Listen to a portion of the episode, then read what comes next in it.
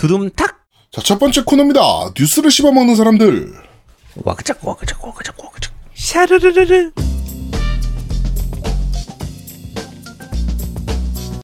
도대체 뭘 처먹어야 샤르르르가 되는 겁니까? 근데 샤베트. 그러네요. 그거를 얘기할 줄 몰랐네. 네. 자, 한 주가 있었던 다양한 게임계의 소식을 전달해드리는 뉴스를 씹어먹는 사람들 코너입니다. 자, 첫 번째 소식입니다. 일본 세르칸 토토 박사가 PS5와 엑스박스 시리즈 X는 499달러가 될 것이다 라고 예측을 했습니다. 일본 컨설턴트 에이전시인 칸탄 게임스의 CEO 세르칸 토토 박사는 플레이스테이션 5와 뭐 이름이 엑스박스 시리즈 X가 기술 사양과 관련해서 매우 유사할 것이며 가격은 모두 499달러가 될 것이다 라고 예상을 했다라고 얘기하네요. 야, 이걸 뭐 박사쯤 돼야 나 우리 예전부터 다 얘기했던 건데. 그러니까 그 얘기를 하고 싶어서 제가 뉴스 뽑았어요. 아니 박사식이나 돼서 뭐 이런 거를 누구나 다 게이머들이라고 예상할 수 있는 거를, 그리고 지금까지 나온 루머만 봐도 다 할 수 있는 얘기를. 아니 게다가 이거 지금 올해 나올 게임기에 대해서 지금 올해 지금 얘기하는 거잖아요. 우리 그러니까. 이거 한 1년 전부터 얘기했던 것 같은데. 그러니까 우리는 과연 가격이 499겠지 뭐 이런 얘기 계속 하고 있었는데 작년부터. 이걸 뭐 박사식이나 되시는 분이. 일본 컨설턴트도 우리 가서 할까요? 우리가 해야 될까? 이 정도면 우리가 해도 되지 않을까? 우리가 일본어가 딸려가지고 안 될 것 같아서. 아, 그러네. 한국에는 왜 이런 직업이 없지? 아, 씨. 네. 499달러일 가능성이 제일 높죠, 지금 사실은. 그쵸. 네. 가장 높습니다. 그거보다 높아지진 않을 거고요. 네. 약간 네. 공격적으로 한다면 449달러를 할 수도 있긴 한데. 네. 뭐 먼저 그쪽으로 그렇게 한다고 하면은 약간 우위를 점할 수는 있긴 할 텐데, 만약에 다른 쪽이 449를 하면 자기들도 같이 따라가서 뭐 가격을 맞추겠죠 아마. 그렇겠죠. 가격이 지금 판에서는 달라지기가 좀 힘들거든요. 네. 그 액원의 실패했던 그 경험이 있기 때문에. 그렇죠. 599로 나오진 않을 거예요. 네, 그러긴 좀 힘들 겁니다. 특히 네. 만약에 그렇게 나오면은 국내 한정으로 하면은 환율 문제 때문에. 그렇죠. 599면 지금, 와, 698 될 것 같은데 그러면? 698 더 올라가겠지. 아, 그러네요. 아, 근데 환율을 MS가 또 그렇게 기준환율을 또 그렇게 따지진 않아서. 그리고 좀 맞추는 거 경향도 없잖아 있고 한국이나 이런 데는. 저는 아마 만약에 599다 그러면 698 이상 된 698 정도라고 봅니다. 아, 네. 저는 만약에 599라고 하면 그 이상 갈 것 같은데 어차피 599가 안 될 테니까. 네. 499면은 598이죠. 네. 네.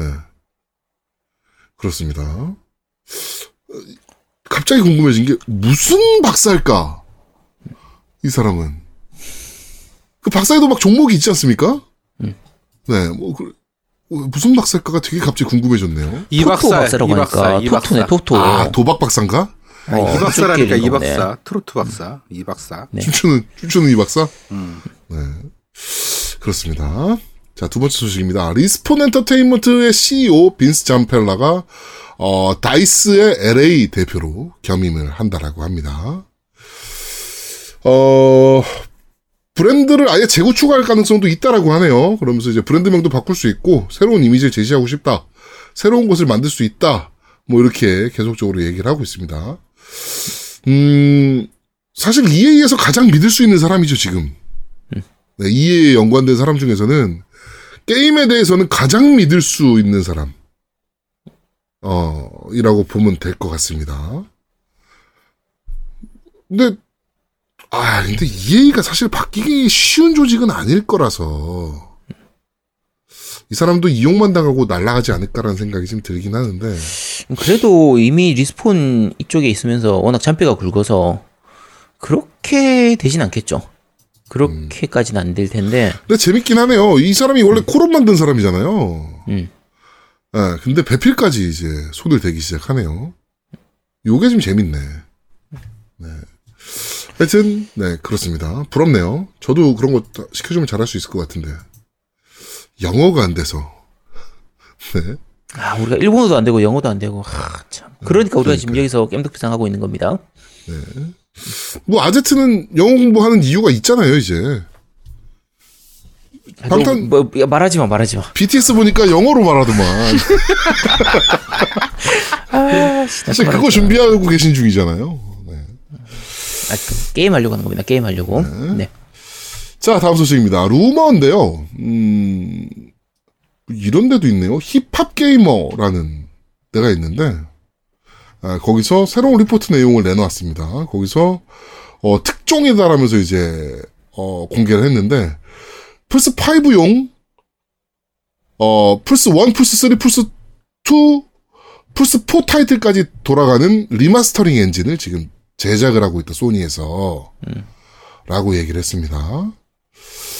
리포트에 따르면 엑스박스 시리즈 X의 하위호환 방식과 매우 유사하게 구동되는 기능이라고 하면서, PS5에서 그냥 옛날 게임이 그냥 구동되는 게 아니라 4K 같은 것들이 지원될 것이다. 라고 얘기했다라고 합니다. 근데 힙합 게이머가 옛날부터 되게 믿을만한 소스라고 입증한 적이 많대요. 예. 네. 이거는 뭐 자신의 이름을 걸을 수 있다라고 얘기했다랄 정도니까.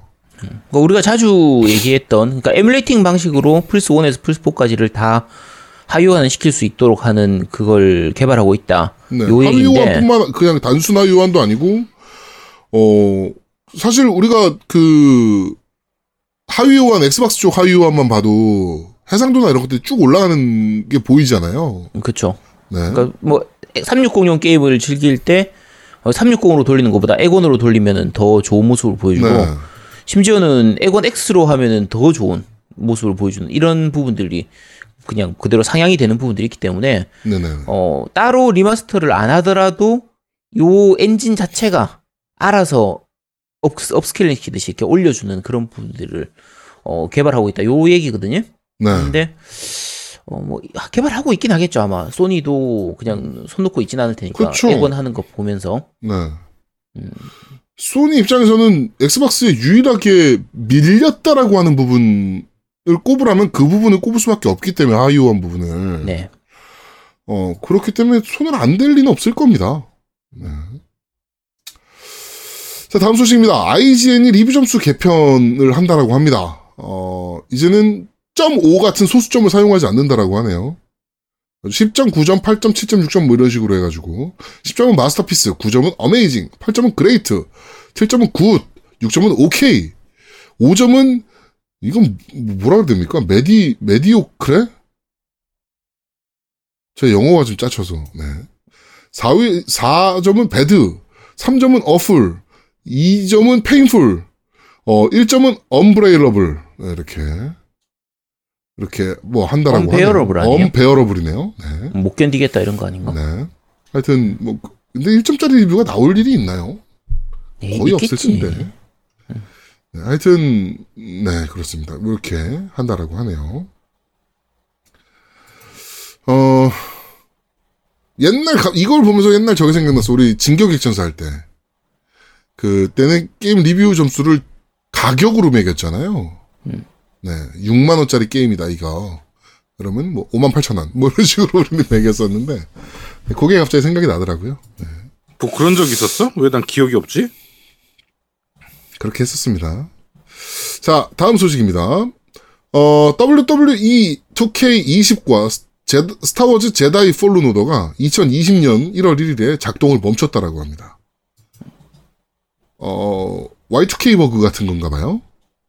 네, 갑자기, 지금 그래가지고 패치를 긴급하게 제공을 했다라고 하네요. WWE는 참 여러 가지로 문제가 되는 게임이네요. 이게 스팀판에서만 멈춘 건가? 아, 콘솔판도 그렇다는 것 같은데요? 아, 콘솔판도 그렇대요? 네. 어쨌든 네. 원인은 알 수 없지만 해가 넘어가자마자 갑자기 저게 게임이 안 돌아가는 그런 문제가 생겨서 네. 급하게 패치하고 이래저래 해가지고 지금은 다 해결이 됐는데 네. 왜 그랬는지는 정확히 알 수가 없고요. 뭐 좀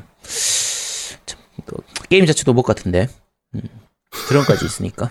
아니 그러니까 옛날에 그 지금 어리신 분들은 모를 수도 있는데 밀레니엄 버그라고 있었잖아요. 네, Y2K죠. 예, 그 1999년에서 2000년으로 넘어갈 때. 그 컴퓨터의 숫자로는 1999까지밖에 계산이 안 되기 때문에 2000이 넘어간 순간부터 모든 프로그램이 안 돌아갈 수도 있다. 이게 정확하게 얘기하면 어떤 거냐면 그 컴퓨터에서 날짜 개념으로 이렇게 넣을 때 앞에 1999 이렇게 넣은 게 아니라 어차피 19는 항상 똑같았으니까. 그렇죠. 그러니까 80년대, 70년대부터 전산 처리를 할 때 굳이 앞에 19를 안 넣어도 어차피 똑같았으니까 항상 98년, 98, 뭐 97, 99. 78. 우리가 주민번호만 봐도 앞에 19가 안 들어가잖아요. 네. 그냥 그 앞에 D 숫자만 들어가니까 연도에서 10자리부터만 들어가니까 요렇게 써오다가 2000년으로 넘어가 버리면 얘들이 00년이 되는데 그러면 00년이니까 100년으로 인식을 안 하는 게 아니라 1900년으로 1900년으로 인식을 해버려서 기계가 맛이 갈 것이다 라고 생각했던 그게 이제 Y2K 버그의 얘기인데 네. 그 다 대처하고 미리 다 해놔가지고 전혀 문제가 없었죠. 네, 근데 되게... 뭐 그때 망할 거라고 뭐 전 세계 은행들이 다 뭐 망하고 뭐 난리 나고 그럴 거라고 생각했던 사람들 많습니다. 9시 뉴스에도 막 나오고 그랬어요. Y2K 버그 막 이런 거.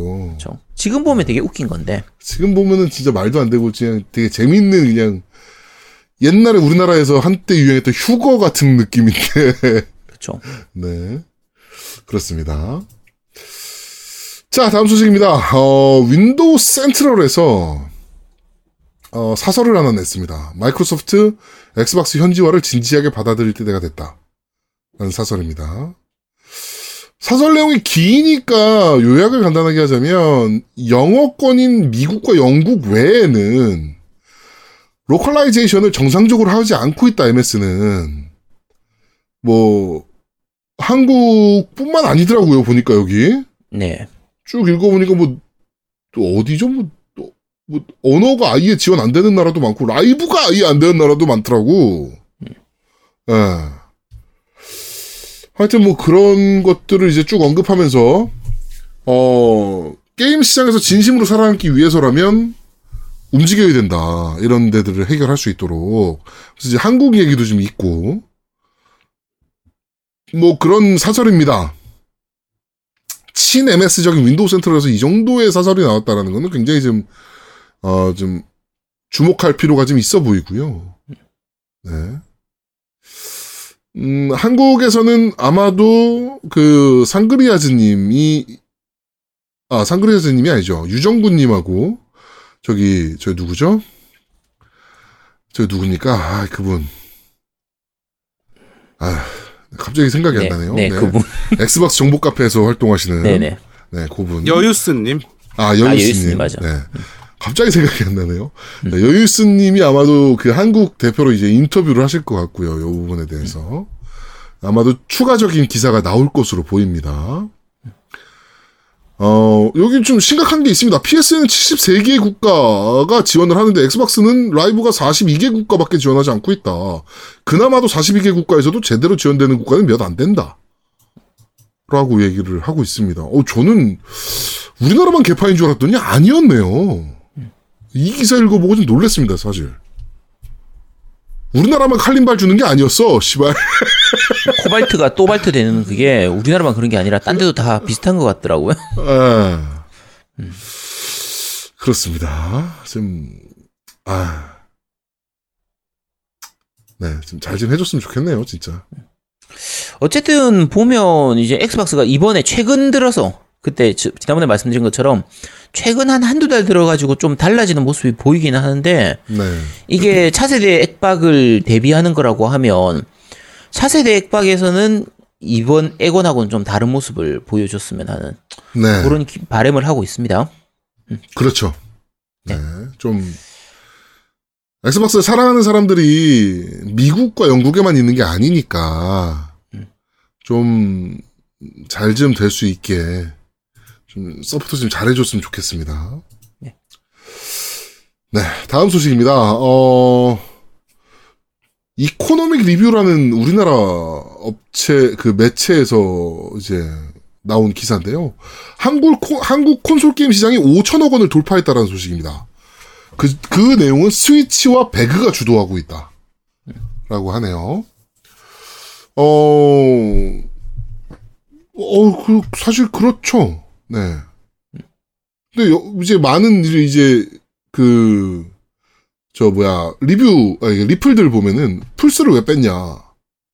막 이렇게 얘기하고 있는데, 일단 지금 스위치가 플스 싸대기를 때릴 정도로 많이 팔리고 있고요, 우리나라에서. 그 다음에 이거 2018년도 기준이라, 네, 플스는 그렇게 힘을 못 주고 있을 때입니다. 2018년도 데이터라서. 네.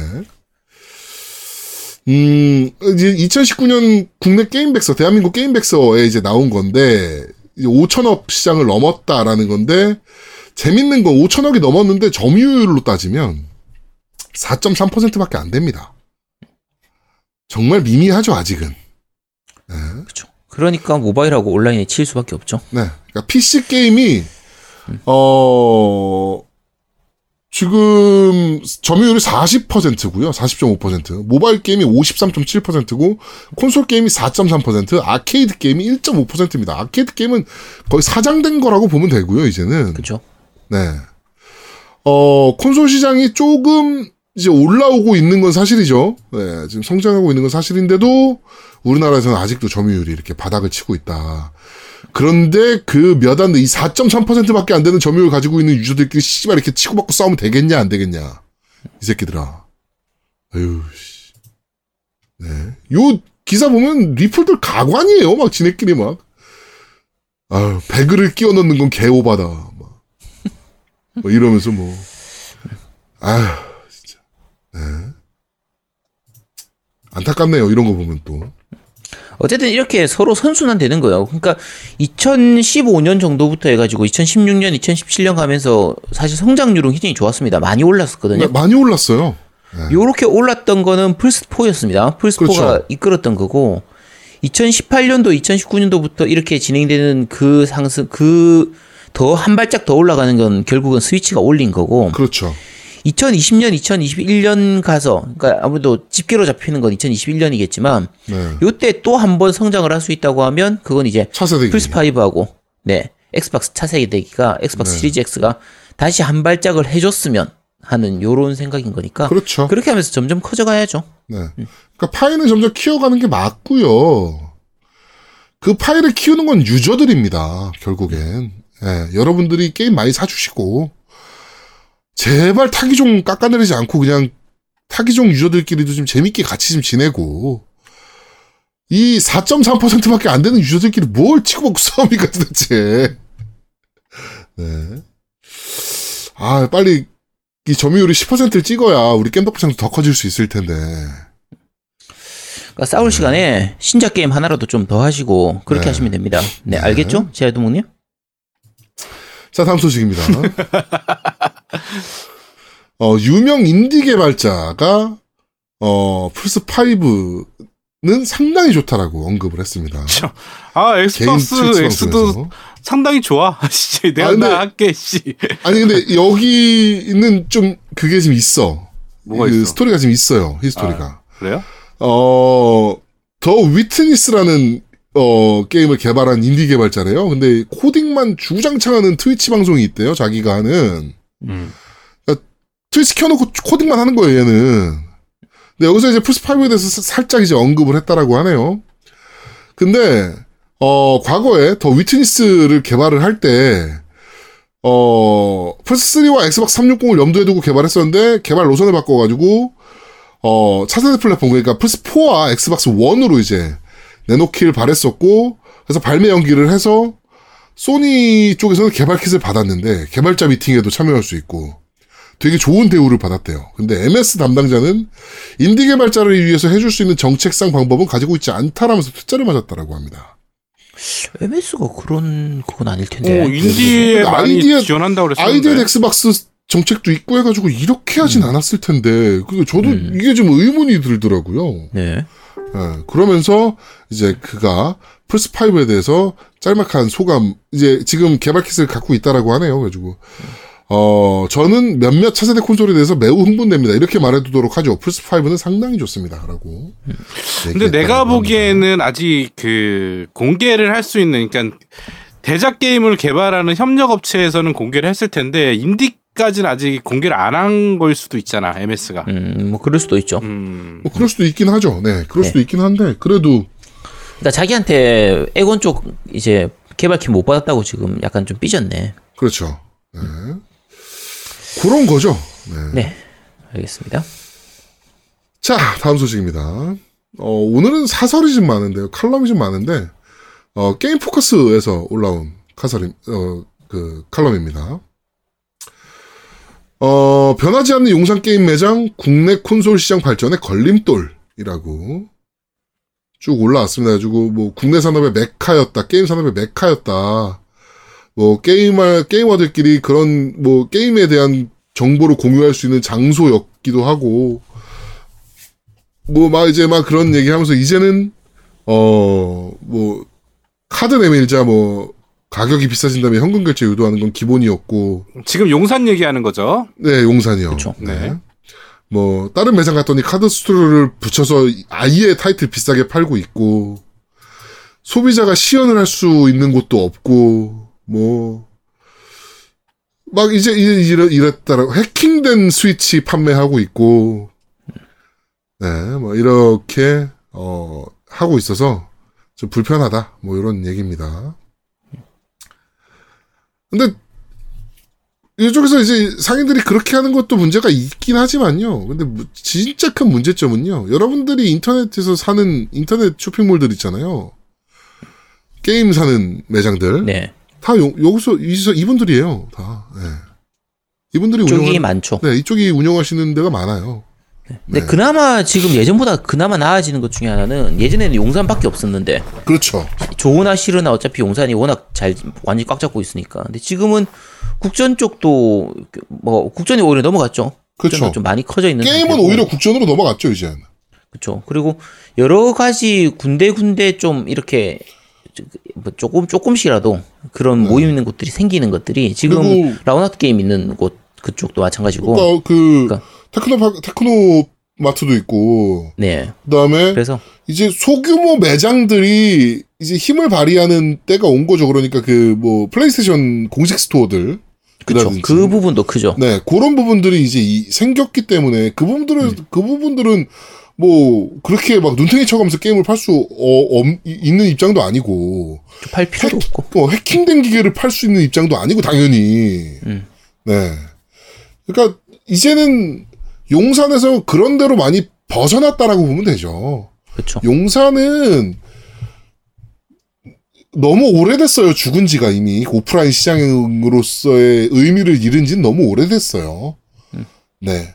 심지어 제가 재작년인가 갔을 때도 사람이 없었는데 뭐 아는 매장 한번 그냥 사장님 인사드린다고 갔는데 토요일인데 사람이 없더라고 아예.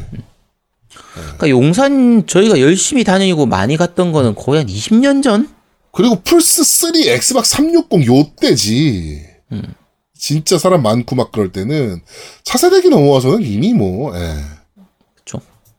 더 이거는 더 심화될 거라고 보고요. 네. 네, 그렇습니다. 네, 요분은 그때 요 기자분은 그때 게임 안 하셨던 분인 것 같은 느낌이 확 들어가지고 네, 그냥 한번 읽어드렸습니다. 자, 다음 소식입니다. 마지막 소식인데요.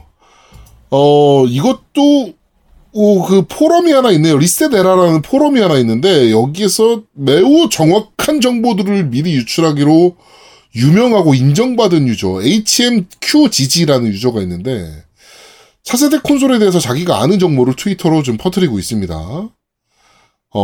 유저들이 이제 질문을 합니다. 지금도 여전히 스칼렛이 가장 강력한 콘솔이라고 생각하냐? 그러니까 답변으로 당연히 그렇다라고 생각한다. 뭐 엑스박스 시리즈 X는 12테라플롭스냐? 이제 뭐 지금 기술적인 얘기 막 하고요. 둘 다 레이트레이싱 돌아가냐? 나 뭐 다 둘 다 돌아간다. X하고 엑박하고 플스 둘 다. 네. 엑스박스 시리즈 X는 RDNA2를 사용하냐? 그러니까 그건 사용 안 한다. 뭐 이런 얘기하면서 이제 뭐 되게 그것들을 많이 유출을 하고 있네요, 실제로. 네. 이게 다 맞는지는 모르겠지만. 그렇죠. 네. 이게 나와야 안을 수 있는 문제라. 네. 그러니까 어느 정도는 이미 대략 공개된 부분도 있는데 네. 요즘은 꽤 구체적인 부분들을 많이 얘기하는 거라. 네.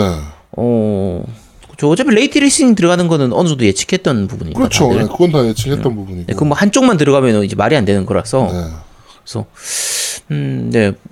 재미삼아 한번 좀 보실 만한 내용입니다. 저는 특히나 그 아르덴이라고 하는 그 AMD의 GPU 코드 네. 그러니까 엑스박스 관련이냐 플스5 관련이냐 여기에 너무나도 강력하게 1000% 엑스박스다. 그럼 플스5는 아니란 얘기잖아. 네. 플스5는 다른 거란 얘기잖아 그러면. 네. 그래서 얘는 아직도 스칼렛이 최고 강력한 콘솔이라고 생각하는 거고.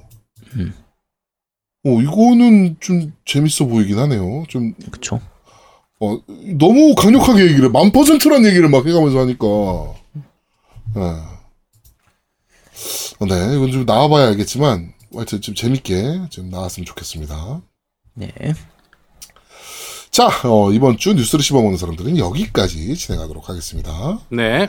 일부러 파이널 판타지 7 리메이크 데모 유출된 거나 이런 거는 뺐어요.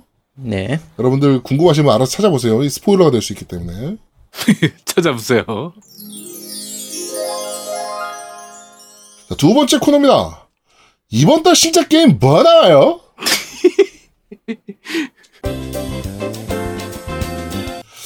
자, 매달 첫째 주에 저희가 소개해드리는 이번 달에 나오는 신작 게임 소개입니다. 자, 이번 달 뭐가 나오나요? 두둠탁! 제가 얘기해야 되나요? 네, 네가 얘기하세요. 자, 일단 1월 9일에 라이자의 아틀리에 나옵니다. 아틀리에 시리즈 신작이고요. 요것도 상당히 평이 좋죠. 평이 좋은 상태라. 아틀리에는 그리고 기본 팬층이 좀 있잖아요. 근데 기본 약간 호불호가 갈리는 편이라. 네.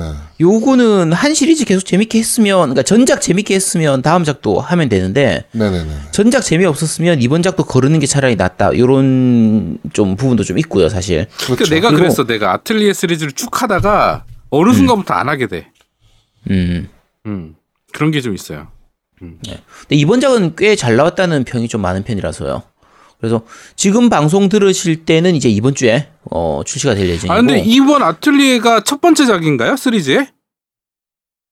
아, 그러니까 전체 묶어가는 그거. 네네. 묶음에서 첫 번째 작품이에요? 두 번째 작품이에요? 새거인 것 같은데 아직 안 봐서 모르겠어요. 근데 새거 아닌가? 앞에 것까지 끝났던 것 같기도 하고. 그러니까 이게 첫 번째 아니에요?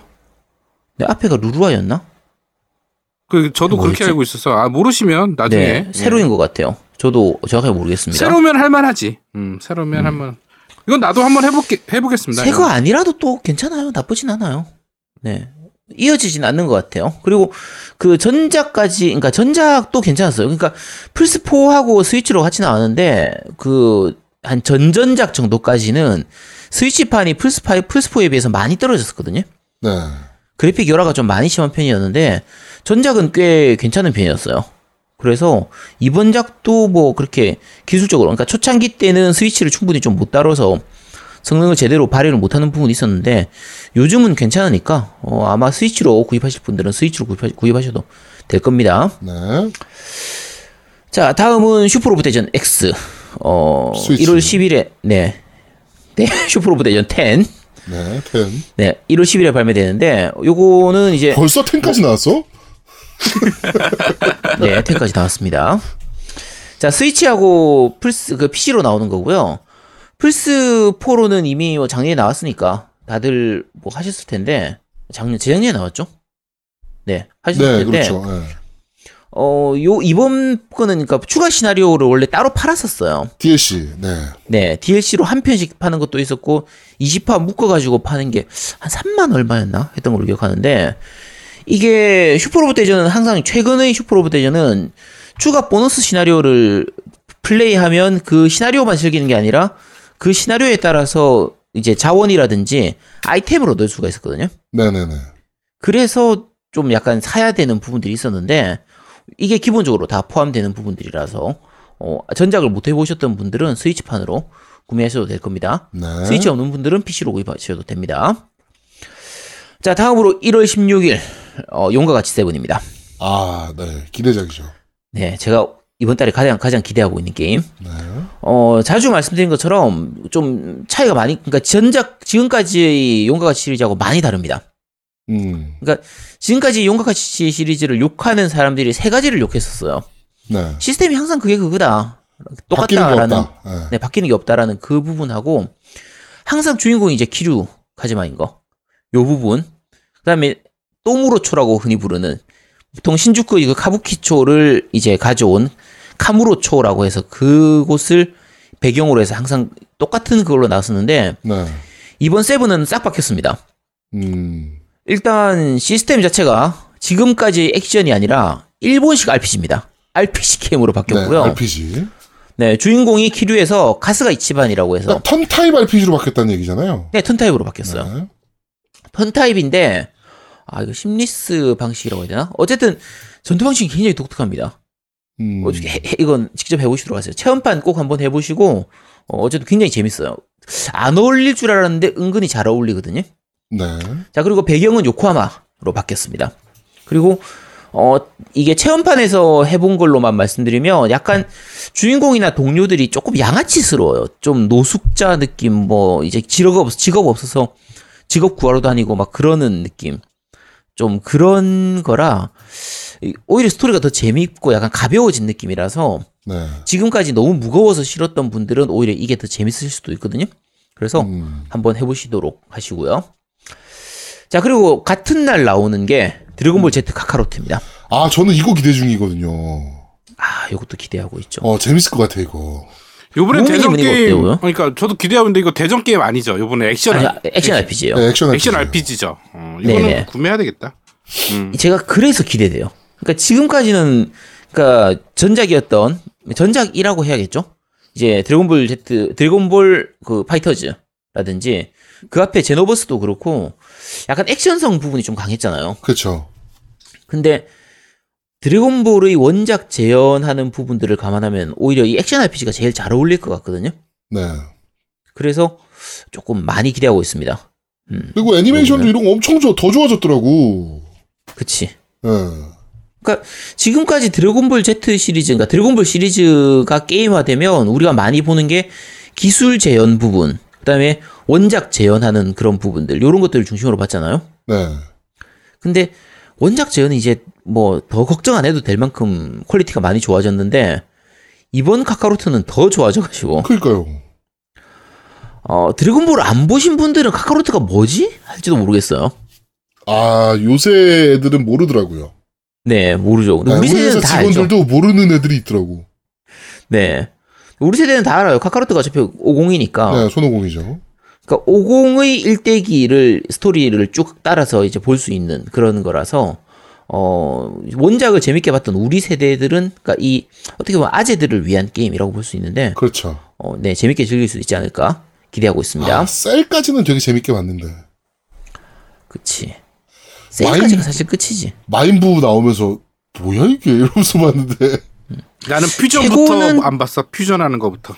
그 최고는 프리저였고. 아, 그 프리저가 진짜 끝이었고. 그렇지. 아, 진짜 그랬는데. 네. 그렇죠. 자, 그리고 또 마찬가지로 같은 날 나오는 게 삼국지 14탄. 네. 요게 약간 재밌는데, 자, 저희가 작년에 토탈워 삼국지를 했잖아요. 그렇죠. 토탈워 삼국지 하면서 야, 이제 삼국지 코에이 삼국지는 끝났다. 그렇죠. 코에이 삼국지 이렇게 어쩔래. 잘 만든 삼국지가 나왔는데 어떡할래 니네. 라고 얘기는 했는데 제가 그 뒤에 토탈로 삼국지를 엔딩을 못 봤어요. 아, 너무 어려워. 저도 전국통일 못했네요. 그러니까 삼국통일. 아, 너무 어려운 거야. 그러니까 토탈로 삼국지가 재밌고 진짜 잘 만들었다 싶은 부분은 있는데 너무 어려우니까 아, 좀 쉬운 삼국지를 좀 하고 싶다. 요 느낌이 또 들더라고요. 그래서 오히려 좀 이번 삼국지 14가 좀 약간 토탈워 삼국지처럼 너무 복잡하지 않게 약간은 조금 캐주얼한 느낌으로 나오면 어떨까라는 기대를 하고 있었는데 이제 나오는 정보들을 보면은 얘도 좀 복잡해지는 것 같아. 그렇죠. 그러니까 토탈워 보고 배웠나 봐. 그래서 걱정은 되지만 그래도 왠지 삼국지 코에이 삼국지는 좀 의무감에서 하는 것 같아요. 안 하고 넘어가면 왠지 찜찜한. 그치. 안 하고 넘어가기는 조금 애매한 좀 네. 그런 느낌이 있고. 플스4로 사기는 좀 그렇고요. 아무래도 이게 삼국지는 지금까지 좀 PC로 했던 경험이 있으니까. 제가 중간에 13탄인가 그 콘솔로 한번 샀었는데 네. 거의 안 했거든요. PC로 해야 돼요, 이거는. 아무래도 안 돼요. 콘솔로 하면 뭔가 맛도 안 살고 왠지 얘들은 좀 책상에 앉아가지고 마우스로 하는 그 맛이 있어가지고. 그렇죠.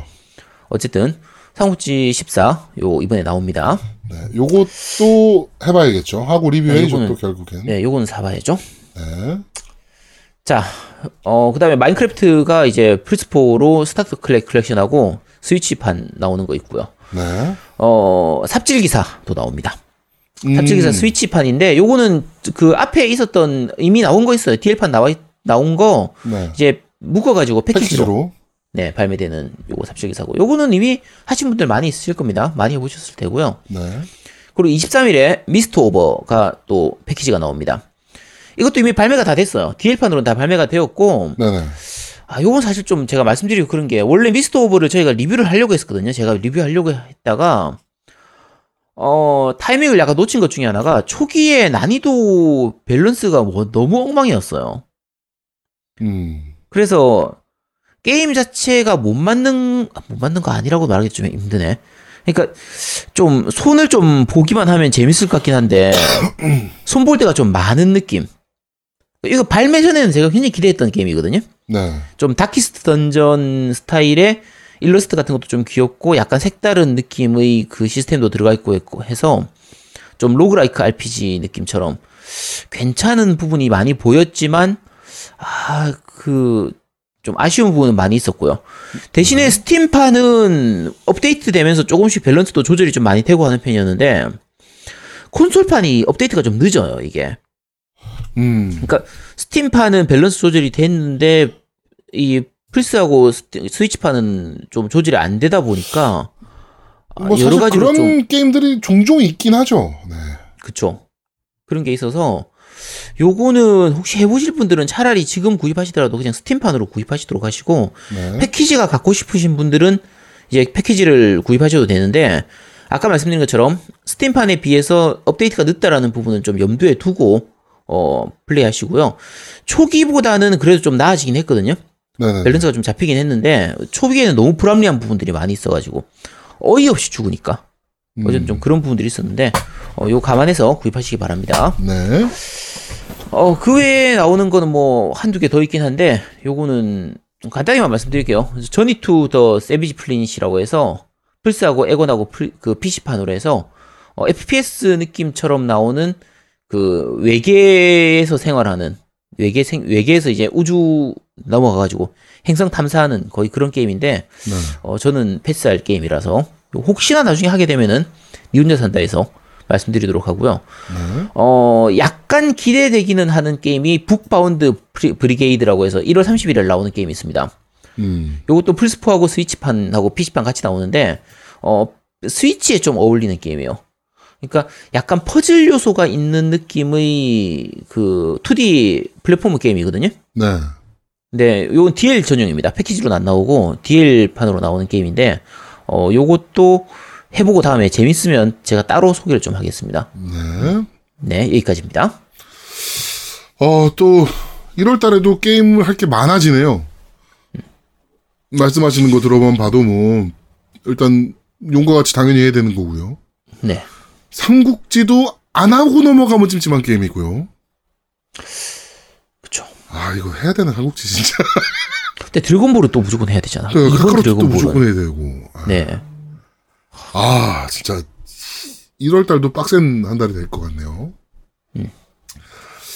네, 하여튼 1월 달에 발매하는 게임들을 소개해드리는 이번 달에 신작 게임 뭐 나와요? 네, 여기까지 진행하도록 하겠습니다. 세 번째 코너입니다. 너희가 들어봤어? 자, 지금 나오는 곡은 파이어 엠블렘 풍화설월 OST 포드라의 새벽바람이라는 곡입니다. 좋아. 이 노래를 들으면서 바람을 피는 거지. 바람을 핀다고? 오라이네 이거 진짜. 곡이 좋더라고요. 그쵸. 이게 사실 OST를 들으면서 요 게임 해보고 싶다라는 생각이 드는 게임들이 사실 몇 개가 있잖아요. OST만 딱 들었을 때 요거 게임 해보고 싶은데? 라는 생각이 드는 게임들이 지금 있는데, 저는 이번에 풍화설월이 약간 그런 게임인 것 같아요. OST만 들어보고 요거 해보고 싶은데? 라는 생각이 딱 들었어요. 네. 그러니까 파이어 엠블렘 음악은 항상 좀 괜찮은 편이었어요. 그러니까 네. 너무 힘이 많이 들어가는 느낌은 아니고요. 요 곡 들어보시면 아시겠지만 뭐 약간은 웅장한 느낌이라기보다 너무 웅장한 건 아니고 네. 약간 소소하게 웅장한 느낌이라고 해야 되나? 뭐라 말하기가 되게 설명하기 되게 힘든데 보통 우리가 서양 쪽 그 대작 게임들 같은 경우에는 진짜 오케스트라 이런 거 팡팡 써가지고 정말 웅장한 느낌 강하게 이런 묵직한 꽉 차있는 사운드 이런 느낌인데 네. 이 곡은 그렇진 않잖아요. 그렇죠. 그러면서도 충분히 진지한 느낌이라든지 뭐 좀 그런 것들은 약간 스토리 전체 이 파이어 엠블렘이 배경이나 되는 이런 부분들을 좀 잘 표현하고 있어서 네. 파이어 엠블렘은 항상 그 정도 수준 아주 힘주는 그런 건 아니지만 듣기 편하면서도 그 게임하고 잘 어울리는 딱 그 정도의 곡들이라서 이번 곡도 좀 상당히 괜찮더라고요. 네, 잘 뽑은 것 같아요. 네. 자, 그러면은 끝까지 듣고 오시죠.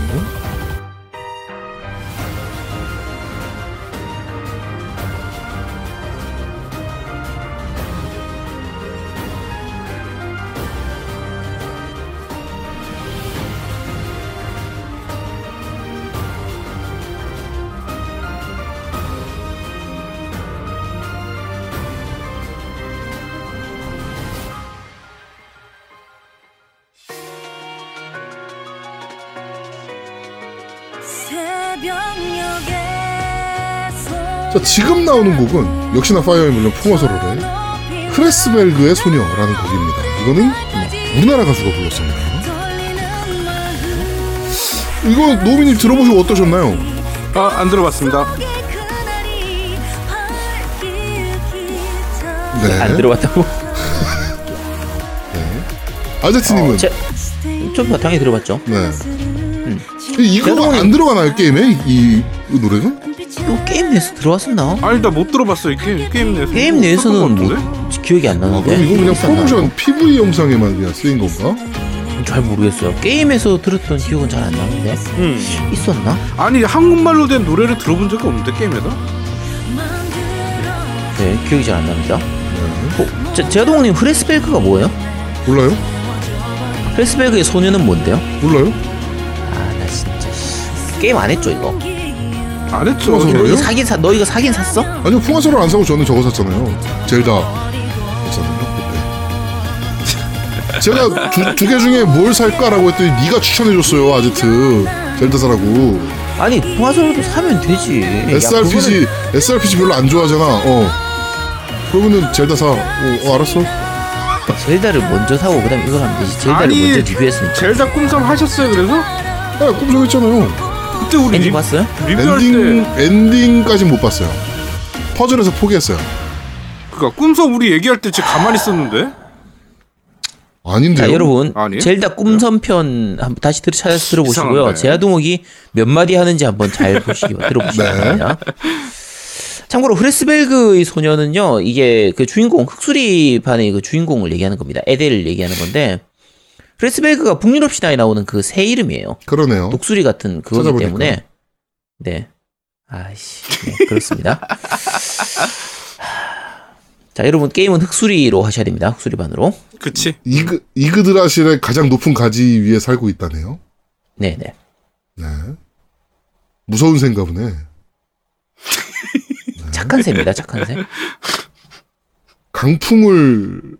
강풍의 근원이라는데? 야, 노래 다 끝났어. 야, 빨리 넘어가. 자, 그렇습니다.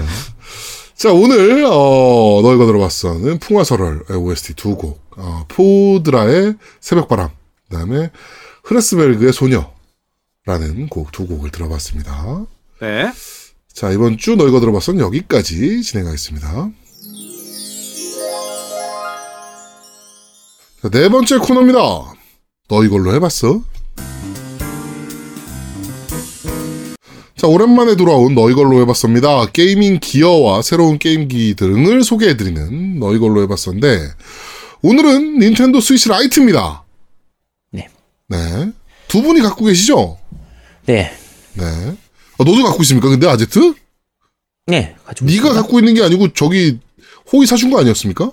하고 애들 때문에 하나를 더 샀습니다. 아, 그러시군요. 야, 돈이 졸라 많나 봐. 몇 개 사는 거예요, 스위치를. 도대체 몇 대입니까, 스위치? 고장난 것만 빼고 하면은, 그 세 대밖에 안 되는데? 어차피 내 거, 애들 거 하나씩 해서. 아니, 호인, 작은 애가 이제 초등학교 들어가서. 뭐라고요? 호이님 거 사줬잖아요. 아, 호이님 건 호이님 거니까 제 게 아니죠. 아, 그러니까 총 산 게 몇 개예요? 한 5개 될 것 같은데? 산 거는 6개 산 것 같은데? 이야, 저 진짜. 아니, 팀덩치님 산 게 몇 개인데 그 비교가 안 되지. 네, 그렇습니다. 네. 자, 어떤 기계입니까? 네. 자, 노미님 말씀하시죠. 네, 일단은 저는 이 라이트를 왜 샀냐면 제가 요번 주에 계속 고민했어요. 왜냐면 푸아서울 같은 경우는 제가 이제 예전에 그 지하철 타고 가면서 그 거의 일주일 반 정도, 그러니까 거의 2주일 동안을 출퇴근 시간에만 계속 했었거든요. 그래서 엔딩을 봤어요. 그래서 왜냐면 하루에 출퇴근 시간 아마 3시간? 그래갖고 하루에 3시간씩 해가지고 2주면 10일이잖아요. 월화수목금 5일 출근하니까 일주일에. 그래가지고 10일 동안 우리 아지트 6일 출근합니다. 무시합니까 아지트? 아, 아니, 저는 그렇다고 말씀드리는 겁니다. 저 아직도 무시하는 거 아니고. 왜 사람이 2분 안쪽이야? 이렇게 자꾸? 어? 하여튼. 그래가지고 저는 3시간 동안 출근하면서 풍화성어를 했는데 문제는 지하철에서 너무 불편한 거야. 사이즈가 그렇죠. 크니까. 사이즈도 크고, 이 그립값도 안 좋고. 그리고 하면서도 좀, 아, 그래도 이제 RPG니까, 그나마 RPG니까 다행인 거야. 뭐 액션 있는 걸 거의 못하고, 솔직히. 그러니까 RPG니까 그나마 할 수 있었는데, 요번에 다시 이제 저번 주에 그 아제트님이 그 다시 2회차 한번 해봐라. 요번 주에 리뷰할 거니까. 그래서 2회차를 해보려고 딱 했는데, 너무 그 불편했던 생각이 나는 거야. 그래가지고 제가 이제 고민을 하기 시작했습니다. 라이트를 한번 사볼까? 이러고. 네. 결국 라이트를 샀어요. 가격이 얼마에 사셨습니까? 21만원 정도에 산 것 같아요. 뭐 인터넷으로 산 거예요? 아, 저 아니요. 라운어터에서 샀습니다. 아, 네. 네. 요새 뭐 바로 연락하면 바로 보내주세요. 바로 퀵으로. 네. 그래서 라운어터에서 딱 구매하고 딱 했는데 와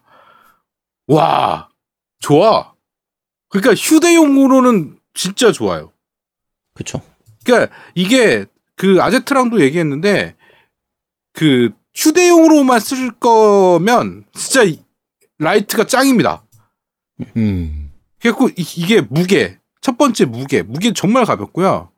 둘째 사이즈가 너무 좋아. 그래갖고 옛날에 그 비타 있잖아요. 네. 비타 그렇죠. 정도 사이즈 같아 느낌에. 비타보다 그러니까 화면이 조금 더 크니까. 그렇지. 그러니까 무게가 비타 정도 사이즈밖에 안 된다고 라이트가? 비타보다 조금 더 커요. 근데 조금 그 정도, 큰데, 그 정도야 거의. 근데 비타보다 화면이 차지하는 비중이 좀 더 큰 부분도 있고. 그렇죠. 네. 무게가 가벼워서. 무게가 정말 가벼워. 네, 크기에 비해서 무게가 가벼워요. 그래서 잡았을 때 그립감은 굉장히 좋은 편입니다. 그러니까 그 그립감의 또 하나가 뭐냐면 예전에는 그게 그냥 스위치는 분해되잖아요, 스틱이. 네. 조이콘이 분해되는 그 부분이 자꾸 걸렸거든. 맞아요. 그러니까 거기가 되게 이질감이 들어요. 그러니까 이게 벌거덕거리는 느낌도 있고. 라이트를 잡다가 얘를 잡는 순간에 거기가 딱 느껴지는 거야. 그 부분 연결 부위가. 실제로 덜그덕거려요, 그 부분이. 오래 쓰다 보면. 이게 일체형이잖아요, 라이트는. 네. 일체형이 되니까, 그냥 하나의 기계가 되니까 되게 자연스럽게 잡히는 거야. 그리고 너무 괜찮더라고. 휴대용으로는 짱이더라고, 진짜. 그 다음에, 아까 크게 얘기하셨는데, 제 가방이 그, 다이얼리 하나 들어갈 정도로 가방을 갖고 다녀요. 원래 안 갖고 다니다가. 네. 요번에 그 스위치 게임 한다고 예전부터 그 스위치 게임 할 때는 그 스위치를 넣어놓고 다니니까 걔를 들고 다녔는데 그게 네. 일반 그 스위치는 좀 커가지고 조금 튀어나와 가방이. 네네네. 그래서 보기 좀 안 좋았어. 그다음에 그 끝에 이렇게 자석으로 붙게끔 돼 있는 그 가방이다 보니까 끝까지 안 닫혀요. 네. 그 스위치가 위로 튀어나와서. 그런데 라이트는 딱 들어가. 딱 들어가고 정확히 딱 맞아. 꼭 라이트를 위한 가방 같아. 그러니까 다이얼리 높이라는 얘기야. 딱 그 정도 수준으로 맞춰놓은 거죠. 아, 정말 좋아. 잘 맞는 거 같아요. 네. 네. 네. 그러니까 좋기는 한데 이제 단점은 있죠. 단점이 그렇죠. 그러니까 스위치 게임들 중에서 상당수 게임들이 이제 이 휴대기로 잡았을 때보다 동모드로 했을 때가 훨씬 편한 게임들이 좀 있어요. 그렇겠죠. 지난주에 소개시켜드렸던 이제 그 루이지 맨션 같은 경우도 마찬가지고. 네. 상당수 게임들이 요 휴대기로 할 때보다 동모드로 할 때가 훨씬 좋은 게임들이 있는데 이런 게임들은 좀 플레이가 약간 어려워지는 부분이 있어요. 첫 번째로 왜냐하면 이제 딱 요게 고정돼 있으니까 조이콘 자체가 고정돼 있으니까 어려워지는 부분도 있고 일부 게임들은 아예 안 됩니다. 맞아요. 조이콘을 분해해서 써야 되는 것들은 아예 안 돼요. 네. 그러니까 당연한 얘기지만 링피스는 못합니다. 네, 못해요. 당연히 못해요. 할 수가 없죠. 네, 동모드로 할 수가 없으니까. 네, 동모드 자체가 지원을 안 하는데. 네, 그리고 조이콘을 따로 분리해서 잡아야 되는 게임들도 안 됩니다. 아마 마리오 파티도 안 됐던 걸로 기억하거든요. 당연히 안 되겠죠. 그렇죠. 여러 명이서 같이 해야 되는데 당연히 안 돼요. 그래서 안 되는 게임들이 의외로 몇 개 있습니다. 네네네네. 그래서 이 부분도 있긴 한데, 제가 그 첫 번째 처음 이제 호이님하고 같이 가서 사실은 저 살 생각이 없었거든요. 네. 근데 퇴근하면서 이제 잠깐 단위 게임 들러가지고 제가 제 게임 살려고 하는데, 이제 호이님이 강렬하게 어필을 좀 하기도 하시고, 누가 얘기한 걸 들었나 봐요, 누가. 아니, 에곤하고 원래 기본 한의원에서 콘솔이 제공이 돼야 되는데 스위치를 아직 제공을 못 받았다고 얘기하더라. 아, 미치겠다. 이게 노동부에다 신고를 해야 되는 게 아니냐, 이런 식의 제보를 누가 하신 것 같아요. 아, 그걸 이제 호이님이 들고 이제 신고하려고 준비를 하고 있으신 것 같더라고요. 네. 단위 게임 가서 뭔가 강렬하게 저한테 어필을 하시길래 내놔라. 그래서 내놔라. 근데 제가 스위치 들고 다니는 거 볼 때는 별로 안 갖고 싶으셨나 보더라고요. 네. 이 스위치가 좀 크기도 하고 그렇게 별로 안 예뻐 보였으니까. 근데 라이트가 예쁩니다, 사실. 이뻐. 라이트 그 색감이 되게 예뻐요. 색깔이 되게 잘 빠졌거든요. 네. 그래서 박스를 보더니 그냥 집으시더라고. 나 이거 사주왕. 아니, 그냥 집으시면서 아, 예쁘네 하면서 이제 하시길래, 그래서 네, 그렇게 해서 뺏겼는데. 뺏겼는데가 뭡니까? 그냥, 네, 상납해드렸습니다. 네. 보비 같은 그런 거죠. 네, 그래서, 근데, 하고 나서 제가 잡아보니까, 굉장히 괜찮은 거야. 손 잡는 이런, 모양 자체나, 크기도 그렇고, 그립감 자체도 그렇고, 패드나 이런 거 움직이는 것들이, 걱정했던 것보다는 훨씬 좋게 나왔더라고요. 네. 굉장히 잘 나왔어요. 자, 그런데, 단위 게임에 이제 물어봤죠. 요거 좀 요즘 많이 나가냐, 어떠냐, 이런저런 걸 물어봤더니, 퍼스트로 이걸 사는 분들은 거의 없었대요. 그렇죠. 아, 그렇죠. 그러니까 대부분은, 네, 세컨이에요. 대부분은 기본 스위치를 가지고 있던 분들이, 네. 기본 스위치가 들고 다니면서 약간 불편하니까, 하나 더 살 때 라이트를 사는 거예요. 그러니까 퍼스트로 쓰기에는 아무래도 좀, 단점, 아까 말씀드린 것처럼, 동모드를 쓸 수 없다라는 부분하고, 혼자서밖에 못한다는 이 부분 때문에, 네. 하나를 산다고 하면 기본 스위치를 사는 거고, 여기에 하나를 더 산다고 하면 라이트를 사는, 거의 그런 느낌으로 이제 구입을 하신다고 하더라고요. 네. 근데 제가 써보니까 그게 맞는 것 같아요. 아, 근데 거기서 오해할 만한 소지가 좀 있는데, 조이콘은 추가로 연결하는 게 불가능한데요. 네. 프로콘이나 이런 건 다 연결됩니다. 아, 그쵸. 네, 네, 프로콘이랑 연결해서, 네. 그래서 프로콘 연결해서 하면 돼요. 그런데 이제 화면을 큰 데서 못 보고 그 조그만 데서 봐야 되니까 같이 두 명이서 만약에 하게 되면. 그쵸. 네, 둘 다 프로콘 연결해서 하면 돼요. 그런데 이제 또 그러면 또 가격도 많이 들고 프로콘이 좀 비싸니까. 그런 문제가 있어서 그런 건데, 일단은 됩니다. 안 되는 건 아니에요. 네. 하나 궁금한 게 있는데. 네, 말씀하십시오. 저런 거는 되나요? 그러니까 제가 만약에 지금 스위치에서 산 DL 게임들이 있어요. 네. 그게 스위치 라이트로. 그건 이상하면 되니까 상관없죠. 아니. 그거 정확히 설명드릴게요. 제가 그거를 완벽하게 복습해왔습니다. 네. 일단 정확하게 설명드리면, 내가 DL 게임을 구입했잖아요. 네. 그러면 닌텐도 어카운트를 등록하면, 그러니까 라이트에 기존에 있던 본체에 있던 어카운트를 라이트를 구입하자마자 그냥 거기다 어카운트를 등록하게 되면 얘가 부기기가 돼버려요. 얘는 주기기가 벌써 있으니까. 네. 부기기가 되면 재다운로드를 받을 수 있습니다. 게임들을 자기가 DL로 구입한 것들을. 네. 그래서 재다운로드를 받으면 되고요. 세이브는. 그러면 게임기 두 개에서 돌아가는 거예요, 게임이? 자, 여기서 중요한 게 뭐냐면, DL은요, 그러니까 부계정으로 돼 있는 기계에서는, 네. DL은 무조건 인터넷이 돼 있어야 되고요. 네. 인터넷 환경이어야 되고, 그 다음에 걔가 실행이 되는 동안에는 주기계는 그 계정으로 게임을 못 합니다. DL 게임은. 아, 그런 식으로. 예, 근데 칩이 있으면, 칩은 돼요. 칩은 동시에 로그인해서 할 수 있어. 한쪽은 칩이 있고 칩으로 하고 한쪽은 그냥 디얼로 받은 걸 할 수가 있다는 얘기예요. 그러니까 칩으로 하면 상관이 없는데 DL은요 동시에 안 돼요. 네. 그렇군요. 하나 사서 둘이 같이 쓰는 건 안 됩니다. 안 돼요. 네. 동시에 안 돼요. 그래서 이제 그거는 불가능한데 문제는 세이브 아까 얘기했잖아요. 뭐 이사하기 얘기했었는데 그 이사하기 말고요. 세이브 파일은 두 가지 방식이 있어요. 이사하기 방식이 있는 게 있어요. 그러니까 그거는 근처에 있는 근접한 기기에 데이터를 밀어넣는 방식이에요. 복사하는 그러니까 네. 이동하는 방식이에요. 그런데 이사하기 말고요. 동기화하는 게 있어요. 네. 동기화를 해놓으면 얘가 한쪽에선 계속 동기화가 돼 있어요. 그래서 게임하기 한쪽에 DL을 받아놓고 이제 그걸 갖고 외출을 하잖아요. 외출을 네. 했을 때 메인 기기에서 동기화 돼 있으면 그냥 서브 기기에서 내려받기를 하면 돼요. 그냥 그 게임 선택해서 다시 받게 하면 그 게임의 세이브 파일을 그러니까 올려놓은 인터넷상에 크라우드에 올려놓은 그 세이브 파일을 내려받을 수 있어요.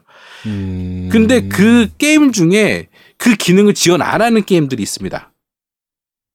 그 지원 안 하는 게임들은 데이터 그 이사하기를 해야 돼요. 그렇군요. 그러니까 지원 안 하는 게임이 몇몇 개 돼요. 그래갖고 그런 게임들은 그 이사하기로 데이터를 이동해야 되고 그렇지 않은 게임들은 그 데이터 동기화를 할 수 있습니다. 네. 그렇군요. 그래서 되게 저는 중요한 문제라 서브 기기로 쓸 거면 그렇지, 되게 중요한 문제. 근데 네, 혼자서 서브 기기를 써야 돼. 근데 혼자서 서브기를 쓰든 그러니까 나는 이게 목적이 뭐냐면 전 애들이 많잖아요. 네. 그래서 큰애 둘째는 스위치가 있어요. 네. 근데 셋째는 저랑 같이 쓰고 있었단 말이죠. 네. 근데 제가 스위치를 갖고 나가면 얘가 찡찡거리는 거예요. 그날 밤에. 스위치를 가져나갔다고. 그래서 걔가 주로 하는 게임들은 다 DL인 거야. 네.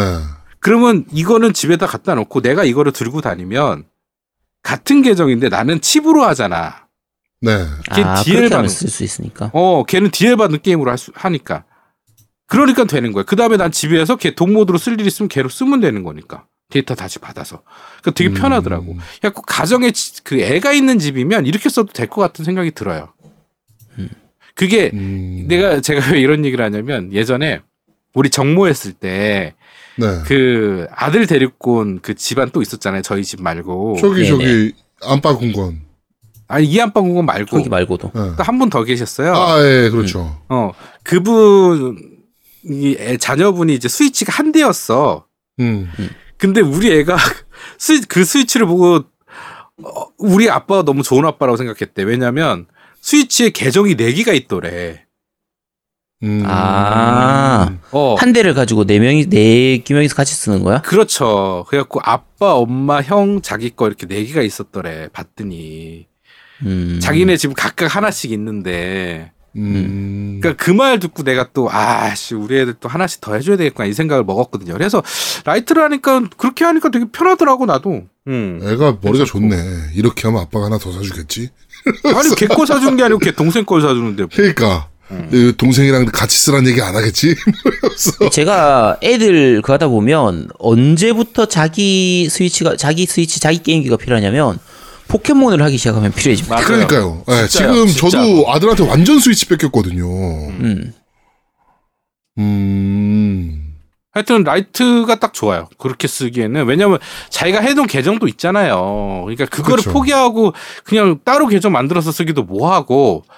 그치. 뭐 그러다 보니까 그다음에 이제 우리 1년에 쓰는 그 계정 있잖아요. 인터넷 그 멀티할 수 있는 온라인 그 닌텐도 온라인이라고 하나 그거 명칭이 그게 이제 그 패밀리 계정을 하면 금액이 3만 얼마고 그다음에 개인 계정을 하면 1만 얼마예요. 네.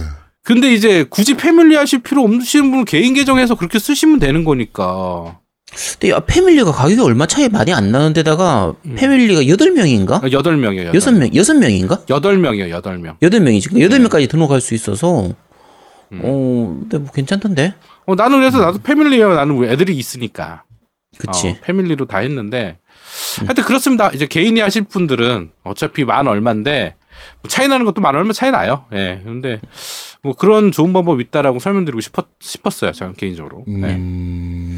그러니까 이게 아까 말씀드린 것처럼 처음에 말씀드렸던 것처럼 한 대를 산다고 할 때 라이트를 사는 건 제가 비추해요. 추천드리지 않는데. 맞아요. 그건 맞아.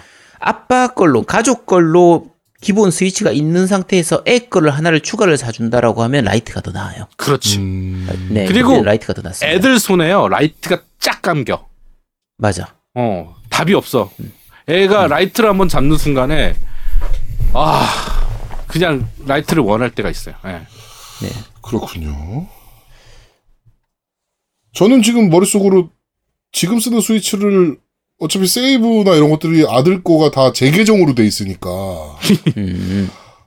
제 스위치를 썼으니까 여기까지. 그거 이사해주면 되죠. 세이브. 대신에 계정을 자기 계정을 못 쓰는 그러니까, 거지만. 그러니까. 그래가지고 네. 아예 계정을 하나 새로 파가지고 도윤이 걸로 하나 만들어줘야 되나. 아, 그거 그래도 되죠. 근데 아, 왜 그러냐면 다시 해야 되잖아, 얘가. 아, 그건 이제 아, 그렇지. 그럼 아니 당신 걸 새로 만들어야지. 지금까지 하던 게임은 아빠 계정으로 하고, 네. 이제부터 하는 게임은 자기 계정으로 그렇지, 하고 하는 거죠. 그렇게 시키든가 해야 되겠네요. 근데 그 딸도 있지 않습니까? 그죠. 걔도 이제 조를 텐데. 안 그래도 지금 지 오빠가 스위치 하고 있으면 슬금슬금 옆에 와요. 그럼 도윤이 또 뺏길까봐. 네, 그거 들고 또 도망가. 왜냐면 내놓으라 그러니까 딸은. 아, 그래가지고 제 방 와서만 플레이하거든요 지금은. 야, 근데 제가 제 계정을 애들한테 하고 하다가 애들이 이제 예전에 어릴 때는 제 계정을 가지고 그냥 같이 쓰고 이렇게 하다가 네. 이제 좀 성인 게임이나 약간 좀 잔인한 게임 하는 거 있잖아요. 그런 거를 애들이 이제 왜냐면 다운받아 있으면 그대로 애들이 하게 되니까. 그렇죠. 일부러 제가 그런 거는 그 제가 플스 같은 경우에는 북미 계정 쪽으로 하거나 아니면 액박은 제 거 따로 쓰는 액박에만 그걸 다운 받아 놓고 네. 저쪽에는 안 해두거나 해서 따로 계정 만들어 가지고 이런 식으로 많이 했었거든요. 네. 근데 그것도 불편하잖아 사실. 그렇지. 그래서 그냥 애들은 애들 계정 따로 만들어 주는 게 좀 편한 것 같아요 확실히. 그리고 그래야겠네요. 그러니까 DL로 할 때 약간 불편하긴 한데 어차피 스위치는 대부분 또 이제 카트리지를 많이 써서 그렇긴 하죠. 네. 네, 그래서 뭐 오히려 애들 계정은 따로 만들어주는 게 편하더라고요. 그렇습니다. 그렇습니다. 그러면 장점은 결국 휴대성. 그쵸. 아무래도. 그렇죠. 네. 네. 휴대성의 색깔이 예쁘다. 네, 예쁘다. 근데 단점은 뭐. 다 알고 계시겠지만 저거예요. 분리가 안 돼서 고장 나면, 그러니까 그 스틱이 이제 좀 불량이 있으면, 네. 그러면 이제 전체를 다 갈아야 되는 AS를 받아야 되는 그런 단점은 있죠. 그렇군요. 저도 갑자기 고민이 되는. 아, 근데 너무 좋더라고 나는. 제가 스위치를 뺏겨가지고. 그러니까 난 네, 너무 좋더라고. 고민이 좀 되네요. 네, 알겠습니다. 자, 이번 주 너희 걸로 해봤어는 바로 닌텐도 스위치 라이트에 대해서 말씀을 드렸습니다. 주기기로 사용하시기보다는 세컨 기기로 사용하실 때 더 추천하는 기계라고 그냥 생각해 주시면 될 것 같습니다. 네. 아, 참고로 액정이 생각보다 상당히 괜찮습니다. 맞아. 맞아. 액정이 그 크기가 좀 약간 줄었잖아요. 네. 크기가 줄어드는데 해상도는 같으니까. 훨씬 더 깔끔하게 보이겠구나. 네, 느낌, 훨씬까지는 아닌데, 느낌상 좀 더 깔끔해진 느낌이 보여요. 아, 그런데 이제 텍스처 같은 게 약간 찌그러져 보일 때가 있어요. 아, 그건 약간 있습니다. 그런 게 좀 네. 있어서, 뭐 그런 거 빼고는 뭐 나쁘진 않아요. 그게 뭐, 네. 티날 정도는 아닌데, 약간 텍스트들이 좀 찌그러질 때가 있어서, 뭐, 그건 빼고는 뭐 괜찮습니다. 네. 네. 네. 어쨌든 전반적으로 꽤 만족도는 높은 편입니다. 네, 그렇습니다. 이번 주 너희 걸로 해봤어는 여기까지 진행하도록 하겠습니다. 네. 저희는 잠시 쉬고 3부에서 여러분들을 찾아뵙도록 하겠습니다. 뿅! 뿅뿅뿅!